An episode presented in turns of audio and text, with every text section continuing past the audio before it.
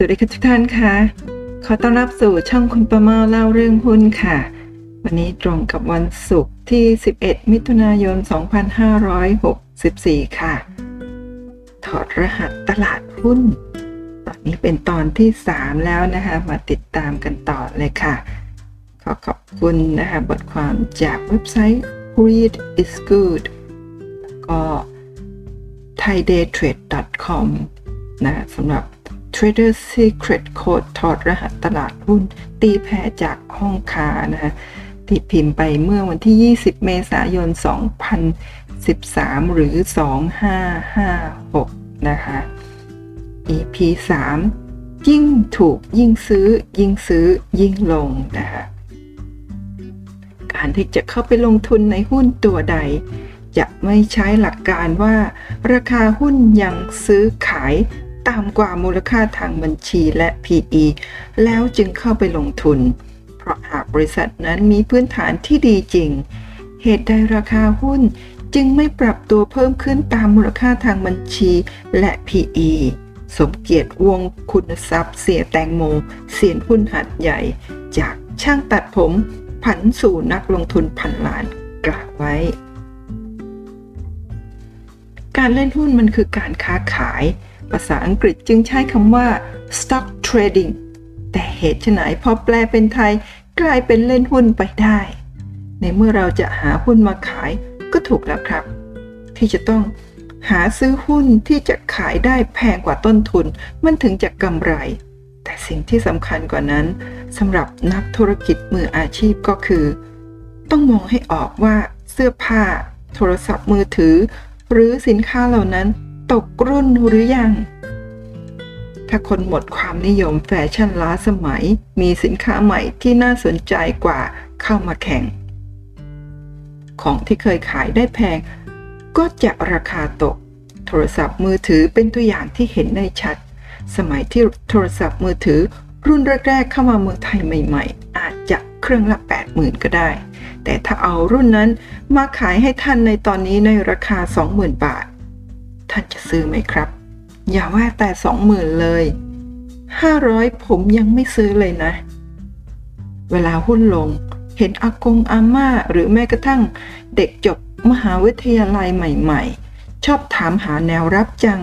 คนไทยเนี่ยเป็นนักช้อปปิ้ง อันดับต้นๆของโลกเลย ซื้อเก่ง แต่ขายไม่เป็น ชอบซื้อแต่เลหลังอิดออดที่จะขาย เวลาสินค้าขายดีเป็นเทน้ำเทท่า ราคาแพงก็ไม่กล้าซื้อ เพราะจะรอซื้อถูก พอตกรุ่นขึ้นมา กลับแย่งกันซื้อจริง ๆ ซื้อแล้วจะไปขายให้ใครล่ะครับ แล้วพวกเรารู้กันหรือเปล่าครับ ว่าตอนหุ้นตกมันจะตกไปถึงไหน หลายท่านกลัวจะไม่ได้ซื้อราคาถูกจนลืมคิดไป ว่าจะขายได้แพงกว่าที่ซื้อหรือไม่ ส่วนนักวิเคราะห์ก็หาแนวรับมาให้ได้เรื่อยแหละหุ้นบริษัทเดินเรือฝรั่งเป็นหุ้นพื้นฐาน DPE ต่ำปันผลสูง สมัยรุ่งเรืองมันก็เติบโตสดใส ราคาขยับไปไกลถึง 60 บาทกว่า เมื่อมันขึ้นไปถึงจุดสูงสุด ค่าระวางเรือถดถอยเทศกาลขายทำกำไรก็เกิดขึ้น นักวิเคราะห์ออกมายกยอสรรหาเหตุผลสารพัดแม่น้ำทั้งห้าโขงชีมูลเจ้าพระยาท่าจีน ถูกชักมาบรรยาย ให้เห็นคุณงามความดีของหุ้นเดินเรือ พร้อมบอกว่าราคาลงมาที่แนวรับ 55 บาท ถือเป็นโอกาสในการซื้อ พวกเราก็เข้าไป ตั้งซื้อที่ 55 บาท หวังว่าจะเอาไปขายที่ 60 กว่าบาท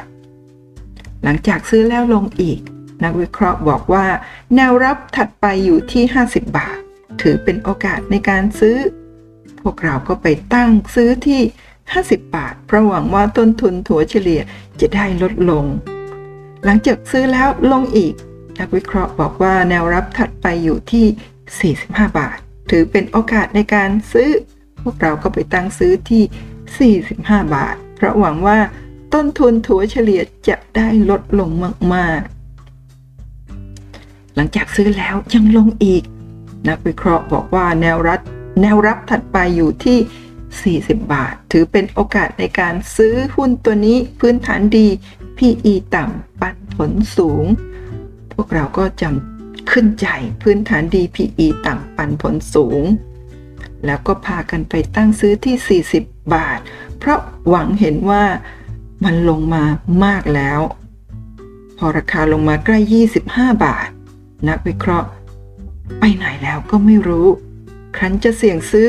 ก็ไม่มีเงินซื้อถั่วเฉลี่ยต้นทุนซะแล้ว พอหลุด 25 บาทลงมา นักวิเคราะห์ก็เดิมกลับมาอีกครั้ง พร้อมบอกว่าอ้อ หุ้นเดินเรือตัวนี้ เราปรับประมาณการลงแล้ว เปลี่ยนคำแนะนำเป็นขายแป่วบลาบลาบลาหาไม่ออกเลยคราวนี้ หลังจากขายทิ้งไปได้ไม่นานหุ้นเดินเรือตัวนั้น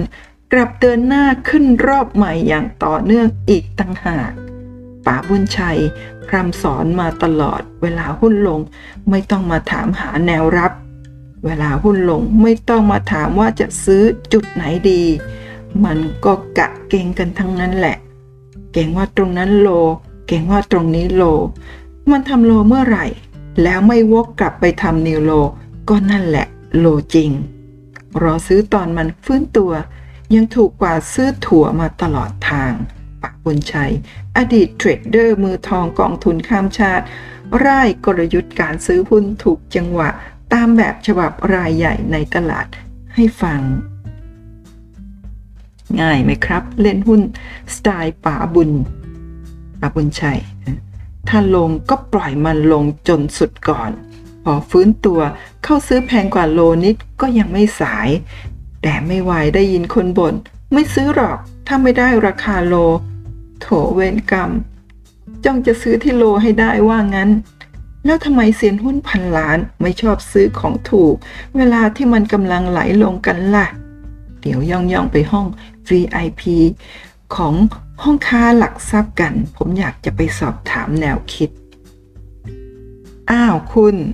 ถ้าเมื่อไหร่ยิ่งซื้อหุ้น ยิ่งได้ของถูก ยิ่งซื้อต้นทุนยิ่งลดลงซวยเลยนะ แสดงว่าเราผิดแล้ว แย่แล้ว ไม่ดีแล้วล่ะ นั่นแหละ หุ้นหมดรอบแล้วกำลังลดราคาล้างสต็อก เสียมอ เสียนหุ้นพันล้าน ขออภัยที่ต้องเอ่ยนาม พูดดังฟังชัด สอนสั่งกบในกราอย่างผม นี่คือความต่างระหว่างพ่อค้าหุ้นที่ยิ่งใหญ่กับพ่อค้าแม่ค้ามือใหม่ สมัครเล่นจริง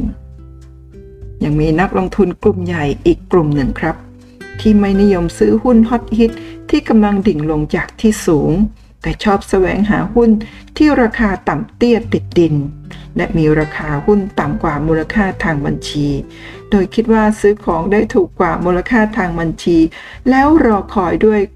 ความหวังว่า สักวันหนึ่ง เดี๋ยวมันก็จะขึ้นมาได้ เพราะที่ผ่านมาราคามันก็ต่ำพอแล้ว ความคิดดูเหมือนจะดี แต่เราจะรู้ได้ยังไงครับ ว่าที่ราคาถูกเป็นเพราะ คนในตลาดเลิกให้ความสำคัญกับมันไปแล้ว หรือยัง ฟันธงเลยครับ ว่าคนส่วนใหญ่ที่เข้า ซื้อหุ้นที่ราคาลงมามากแล้ว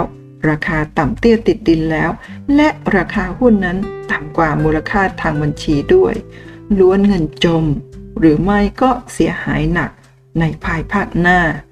ถ้าหุ้นนั้นมีอนาคตเจ้าของเขาไม่เห็นหรือครับ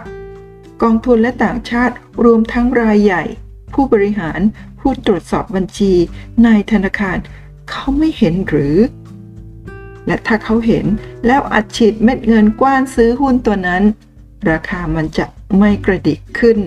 จนแพงกว่ามูลค่าทางบัญชีในเวลาอันรวดเร็วหรือครับ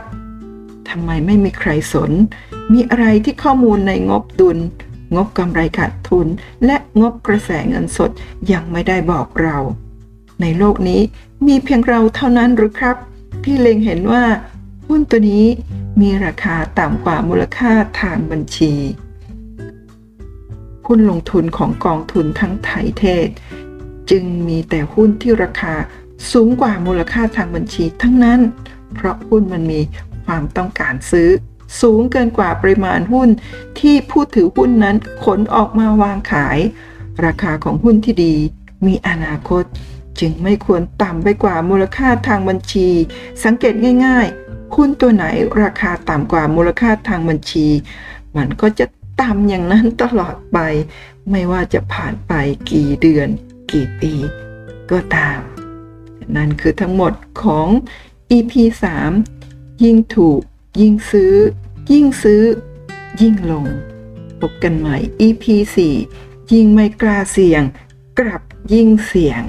ในช่องคุณประเมาเล่าเรื่องหุ้นใน YouTube แห่งนี้ หรือพอดแคสต์ช่องคุณประเมาเล่าเรื่องหุ้น ขอขอบคุณทุกท่านที่ติดตาม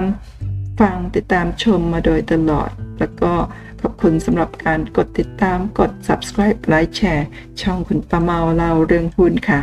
พบกันใหม่ตอนหน้าค่ะ สวัสดีค่ะ